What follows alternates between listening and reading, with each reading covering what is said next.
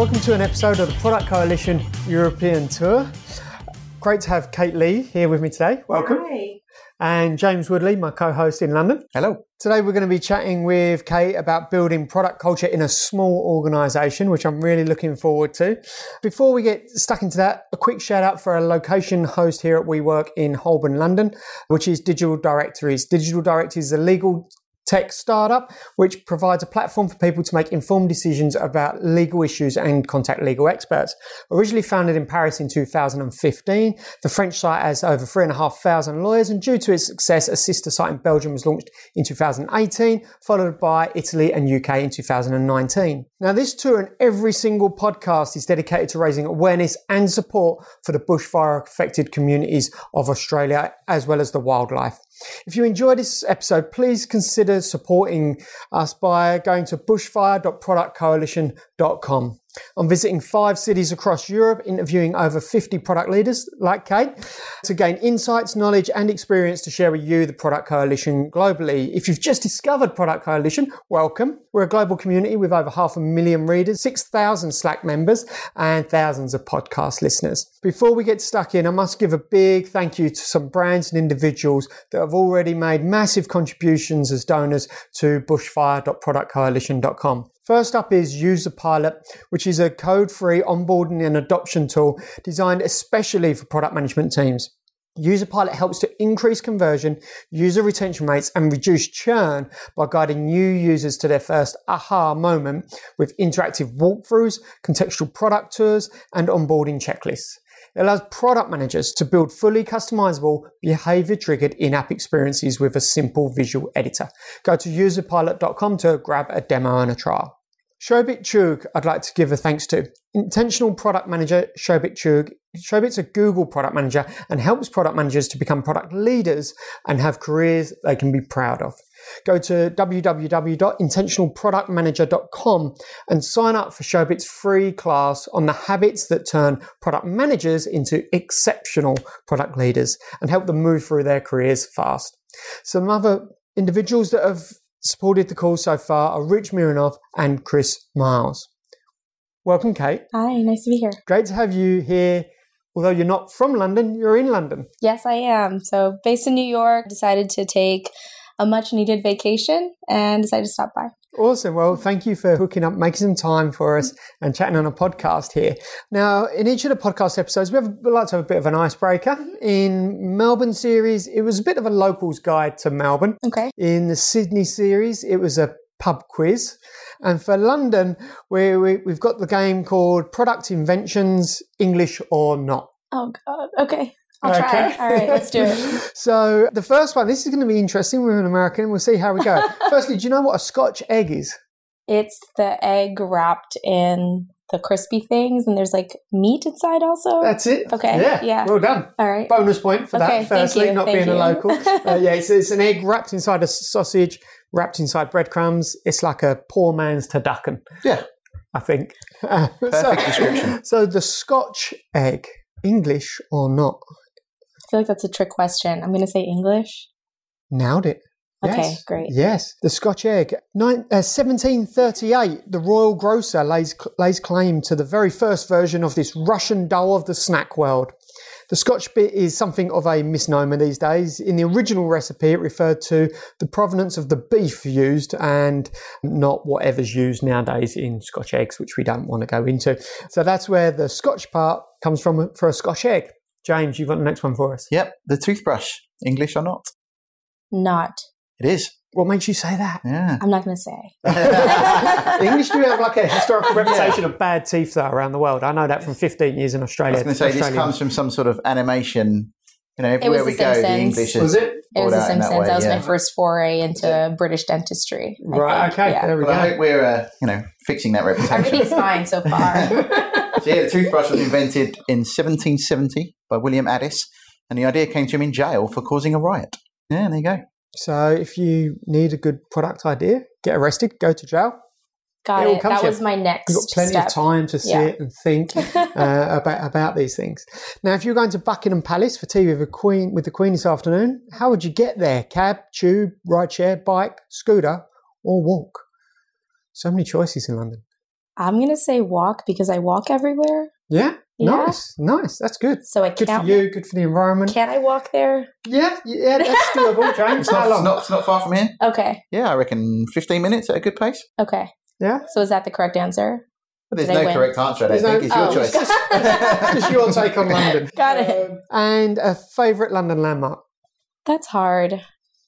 I mean, I really did enjoy just looking at the Big Ben. I mean, that kind of architecture is really pretty. Nice, Yeah. nice. And they're doing a bit of work on it. At the Yeah, I was moment. going to say, Yeah. even with the scaffold. I mean, I saw it, I would say, like four years ago. Ah, okay. but Yeah. Super basic answer, but Yeah. cool.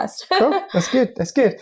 Um, so today we're going to be chatting about building a product culture Mhm. in a small organisation. But before we do, Sure. do you mind sharing your story into the hot seat so far, your career Yeah. path? Um, how did you get to this point? Yeah, and I think I took a pretty unconventional route to product and technology just in general. I was your typical pre med student. I thought I was going to go into MSF or all those things. I was a neuroscience major and I had a really strong focus in research all throughout. Clearly decided I didn't want to go to medical school and did epidemiology instead. And then after that, decided that clinical research was where I really loved everything. And that was actually my first job when I came to New York for the first time back in 2015. I was working at a genetic testing startup. And in my role, I kind of had a lot of product responsibilities. I was working with the product and marketing team while also liaising with the bioengineering team, making sure that everything that was made to be prioritized was actually getting delivered on time. I didn't really quite know that, that was like one facet of a product manager's role. And at that point, I was like, do I want to go into product or do I want to do data science? I was kind of toying between the two. And that kind of took me to my next role at Weill Cornell Medicine. I was working with basically large health informatics data sets, trying to standardize them for essentially research end users. So if I was a researcher and I had all this wealth of data, how can I extract it? How can I scale it if I want more data fields? So I was building things for that. And that was when I kind of decided that I really loved the customer centricity of product and kind of made a hard shift into product by way of finance, which I knew nothing about. But uh, that's where I ended up now in Common Bond. And I think I started mainly in the back office role, kind of turning your application into money. And after that, kind of just blossom from there.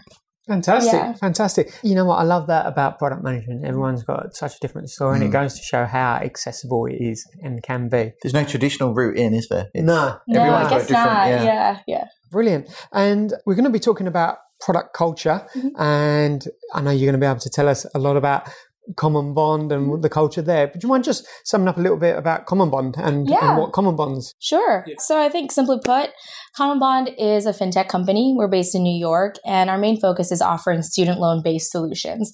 So that can span anything from, hey, I need money to borrow for school. I need to refinance my student loans after I graduate. And now I'm working and I want some student loan repayment benefits through my employer. So those are the suite of solutions that we offer right now. We've got over 250,000 users. We've originated about 3 billion in loans and we've got about 300 corporate clients right now. Fantastic. I'm looking forward to this conversation because it's, it's, you know, that's one of the big shifts I would say from the last 10 years is how banks or financial businesses think about the end user. It's not just someone we're giving or that has to fit a bucket that we lend mm-hmm. to and then we do our hardest to get that Yeah. back. It's got a lot softer and become a lot more meaningful over time. So I'm looking, for, I'm looking forward to this. So yeah, yeah. how would you describe firstly your definition of product culture for, Sure. outside of common bond just just generally what does that mean to Yeah, you so I think a lot of those words are thrown around. You've got product culture, product mindset, and I think at the end of the day, as product people, your main focus is your customer and your end user. Your job is to be their evangelist. So when I think about product culture or product mindset, it's making sure all your processes, your people, your platforms, everything that you're building is in service of that customer centric focus so that you're trying to solve the core problem that the user has. And you're solving that by way of things like design thinking or an agile development process. So for me, the product culture is the focus on the user and outwardly building your team and your company from there. brilliant thank you Mhm. james from a, your background's engineering technology do you have this perception of like a product culture that, that you see? Yeah, becoming stronger recently as well. Right. Okay. So, you know, there was, there's the old days of product tells engineering what to do, and, and there's a great big wall in between. These days, it's a very much more collaborative thing. And that does go all the way from, like you're saying, saying there, the user value. You know, why am I, as an engineer, building this thing? Mhm. It's very empowering to know that. So, can you tell us how have you shaped this culture at Common Bond? What does product culture mean to Common Bond? So I think I want to just take a step back and say Yeah. that it's definitely not just on the product team or the product person to implement this. I think in any great product led organization, everyone is technically part of product.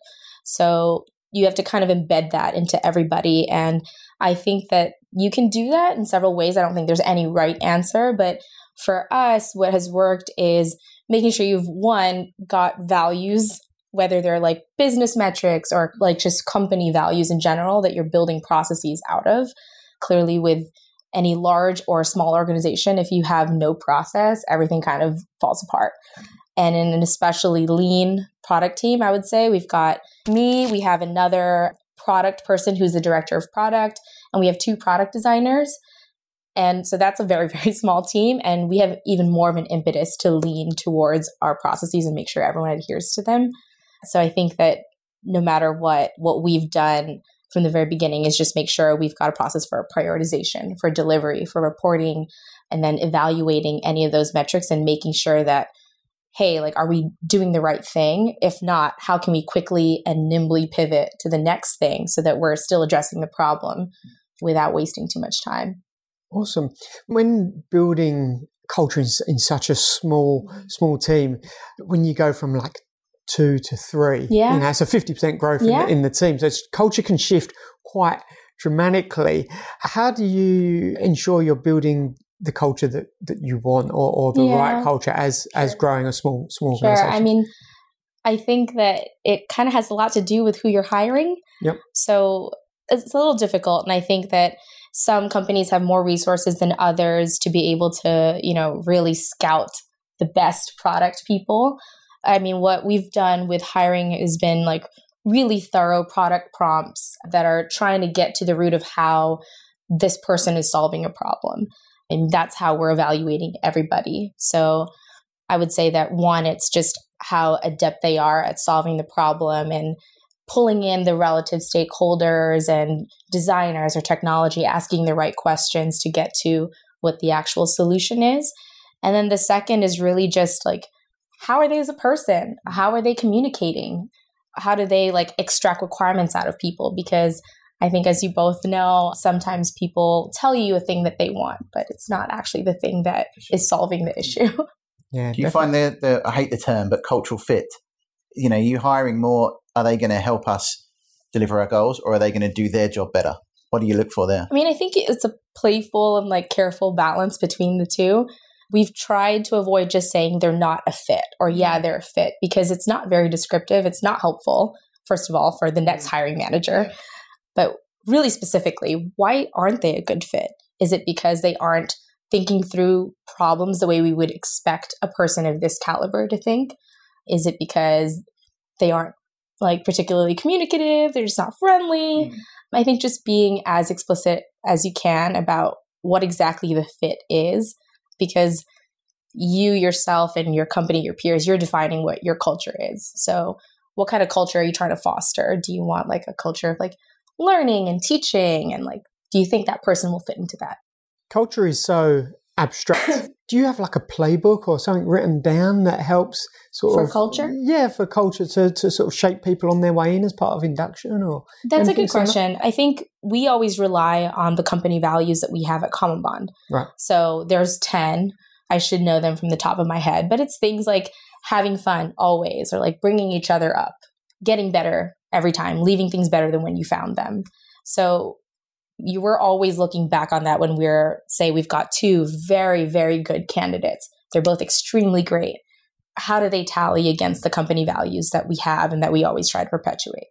So I think at the core, that's one. But for product culture specifically, I think it's how well are they able to articulate the needs of their end user and customer?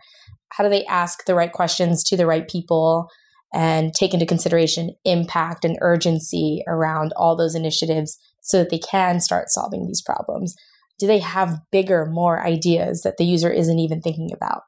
Awesome. Can I ask, going back to the sort of interview and finding cultural fit during, yeah. during that, are you able to spot that at the resume level? I don't think always. Obviously, it depends on how wonderful the resume is mm. and how great the detail. But I think product culture has so much to do with how you're communicating and how you're able to evaluate and make decisions that sometimes you can't have that on a resume. It's more, I would say, it's more visible when you have a product prompt that you're presenting. You're given a problem and then you're asked to think through, walk through, talk through the solutions. I wonder if the best resumes you see are where the person is treating themselves as the product. They're selling themselves, right? That's true. Maybe that's also know, true. Those are the subliminal yeah. things that come through. Maybe I don't know. Well, I certainly enjoy when you can feel a personality in, in a resume, mm-hmm. either by the style it's written, sometimes the way it's laid out, um, or the content. Yeah. And, but then sometimes that's your own judgment mm. on that resume. It's not necessarily the person Absolutely, behind yeah. it. And yeah. obviously, more and more businesses I read about now take all of the bi- try and take the bias out of resume reviews mm-hmm. by removing names and things like that that yeah. allude to whether it's male or female ethnicity and mm-hmm. stuff like that, so that you don't have these sort of stereotype yeah, ideas I mean, about fit. I agree. I, have had jobs where they've asked you to upload a headshot. And this wow, is like yeah. product and technology jobs. It's not, you know, for acting or anything in the arts. So Wow, yeah. Yeah. So when you've got a culture, it's got to be incubated and looked after, and that can mean trade offs or compromises. Mm-hmm. What are some examples that, that you can share around that? So I think the most obvious trade off is when you have a very small team is what can we feasibly deliver to you given that time and resources are held constant. I mean, I think companies of all sizes and structures struggle with that. But for us, I think that especially that we're very, very small, we are so, so intentional about what we set as priority. And we've tried to make this easier by allowing pretty much everyone in the company to submit ideas for a product council. This is something that we hold every month. So we've got stakeholders from operations, from marketing, partnerships, or anything. So we're all discussing all of the ideas that came forward. And if you submit an idea, all you really have to do is create a business case around it. And what we're evaluating you on is impact, you know, technical effort. How many resources do we need for how long?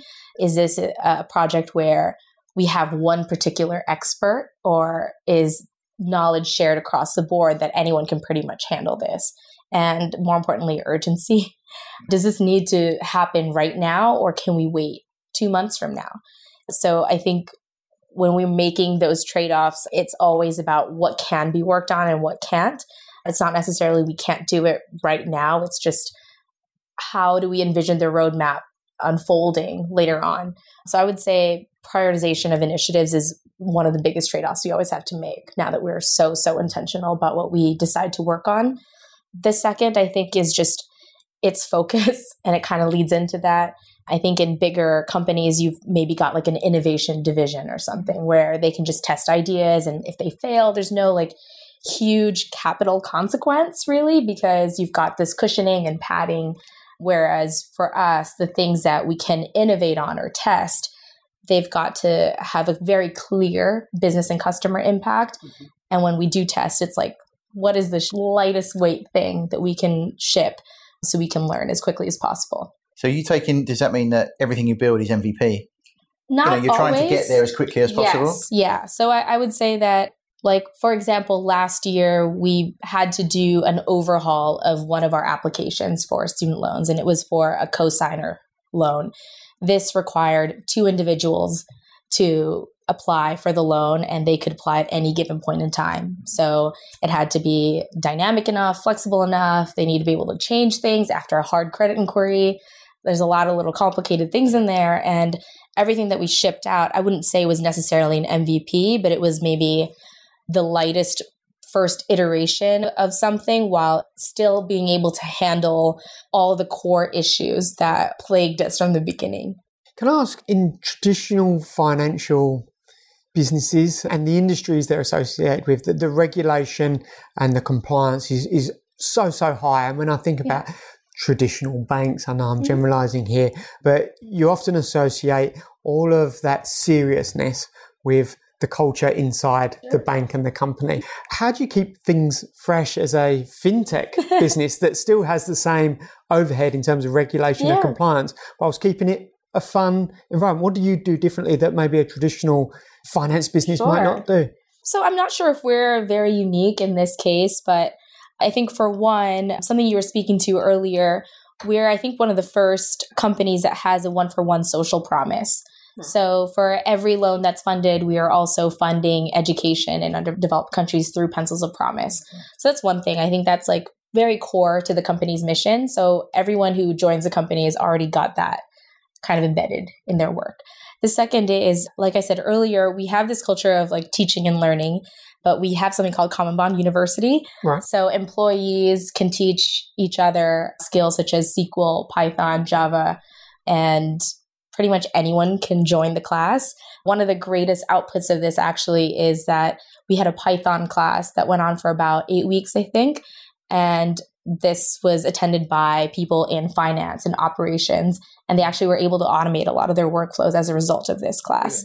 So I would say having a culture that is amenable to learning and even more amenable to teaching really helps remove that like stuffiness because if you can reach across the aisle or walk over to someone's desk and ask a question and feel like they can kind of give you a very brief rundown or 101 of what they're doing, then it's not so unapproachable for you.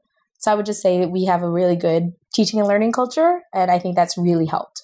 So that, that class was given by an employee. Yeah. Yeah, it wasn't an external teacher came in. No, no. So the Python class was actually taught by someone on our lending analytics team. So he primarily dealt with risk and he had all these Python scripts for, you know, our different rate versions and stuff. And he taught that course and basically everyone was just like, okay, we'll attend and you know, you see if you can apply it to your real life in your work or it's just something that you want to learn. There's a big cultural statement that to hear that there's so much curiosity so mm-hmm. broadly across the organisation as well. That's fantastic. But also, what a safe space to go. I'm going to go and give a class Yeah, rather absolutely. than with a bunch of strangers with a load of colleagues. Yeah, and you know, they know this person. They probably work next to him. And this was something that was so important to me because like I had no financial background. I had never taken a finance class or an econ class. So I had to ask what's APR? How does that work? How do you calculate it? I had spent 10 years in healthcare. So to be able to ask not just my boss, but my peers and be able to learn just as effectively from them was a huge thing. Was your major in neurology? Neuroscience. Yeah. Neuroscience. So you run a neuroscience class? I, I wish. I basically was studying psycholinguistics, so I had like an eye tracking research Right, cool. project on like bilinguals. So I thought I was going to go into that. I had, I had so many different ideas, but yeah. I'm sure the team would love to have a little intro into what that world. It would be Yeah. quite fresh. Yeah, so the Common Bond University isn't just for hard skills in technology. You know, we had like a juggling class. So it could be really anything. Fantastic. I love it. feel like there's another podcast session there. Yeah, that's it. That's it. Juggling 101. Um, one of the things around product led organizations is the ability to have deep empathy very broadly across the organization and finance, particularly lending businesses around student loans, particularly in the American market, get some bad international press of students being owing oh, tens of thousands of dollars and Just paying tens? off for careers. Yeah, well, yeah, hundreds over there. Can I ask, what, what do you do as an organization to build empathy, not only within the product team, but to share and spread that Yeah. empathy of someone who's taken a gamble ultimately on investing in education, hoping Yeah. to pay it off? I mean, I'm that person. Right. Uh, you know, about, I want to say when I was 18, I didn't know what I was signing on for technically. I just assumed that this was a loan to help me go to school. I didn't know the ins and outs of how to repay, how interest would accrue and capitalize. But I think one of the core things that we found is financial literacy is just lacking pretty much across the board, not just for the students, but also their parents or whoever their guardian is. We're trying to build more, I guess, education around their loan throughout our application and prior to the application experience as well. We also have the care team able to send you emails with resources, text messages about the status of your loan, what happens afterwards.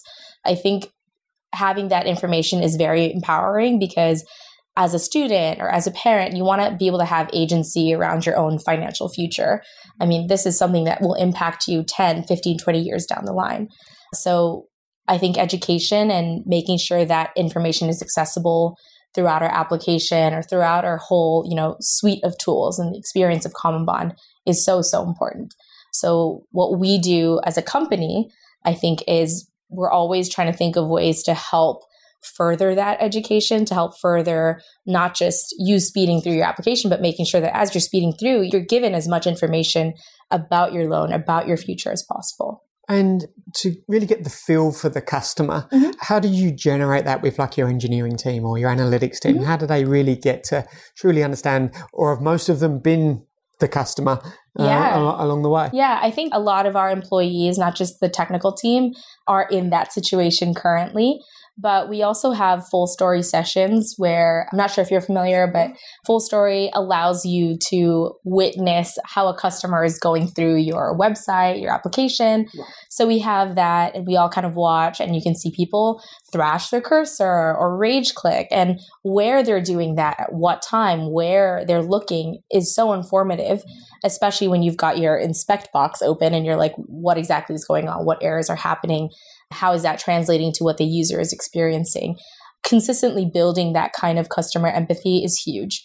Another thing we do is customer care happy hour where we listen to calls and the care team leads that.